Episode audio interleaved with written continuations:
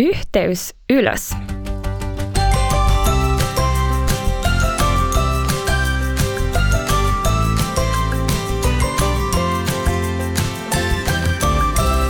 Donkkipodi. Tämä on Donkkipodi, podcast, jossa tehdään oivalluksia elämästä raamatun ja donkkilehden äärellä. Mun nimi on Iida. Mahtava kun oot kuulolla. Tämän kerran aihe on yhteys ylös. Tiesitkö sä, että yhteys Jumalaan on avoinna non-stop 24-7 kautta 365, eli kaikkina viikon päivinä, kaikkina vuoden päivinä. Kaikki istuivat kirkossa hiljaa, päät alas painettuina. Pieni tyttö ihmetteli tilannetta. Näytti siltä, että kaikki katselivat jotain käsissään. Hän päätti kysyä vieressä istuvilta isovanhemmiltaan, miksi kaikki ovat puhelimella. Isovanhempia alkoi naurattaa. He selittivät, ettei kukaan ole puhelimella, vaan he rukoilevat ja pyytävät Jumalalta syntejään anteeksi. Puhelimella me voidaan olla yhteydessä salaman nopeasti vaikka toiselle puolelle maapalloa.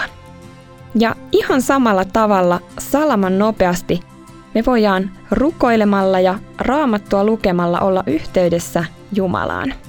Raamatussa ensimmäisessä Johanneksen kirjassa luvussa 2 jakeessa 1-2 sanotaankin näin. Rakkaat lapset, kirjoitan tämän teille, jotta ette tekisi syntiä. Jos joku kuitenkin syntiä tekee, meillä on isän luona puolustaja, joka on vanhurskas, Jeesus Kristus.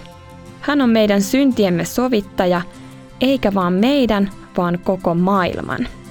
Kolme päivää sen jälkeen, kun Jeesus kuoli ristillä, hän nousi ylös kuolleista ja elää yhä tänäänkin. Ylösnousemuksen ansiosta myös kaikilla Jeesukseen uskovilla on iankaikkinen elämä taivaan isän luona.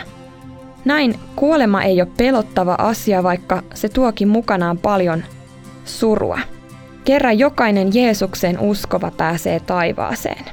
Jumala tahtoo, että jokainen ihminen voisi pelastua iankaikkiseen elämään. Sen takia hän lähetti Jeesuksen maailmaan.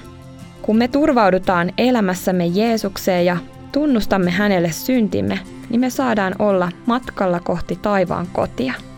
Tämä on suuri ilouutinen, jota Jeesus ennen taivaaseen astumistaan kehotti kertomaan eteenpäin ihan kaikille maailman ihmisille. Rukoillaan. Kiitos taivaan isä, että oot lähettänyt Jeesuksen luoksemme. Kiitos, että hän kuoli puolestamme ja nousi kuolleista. Ja kiitos, että meillä on siksi iankaikkinen elämä ja yhteys sinuun. Aamen. Kysymys sulle, minkä takia pääsiäistä vietetään?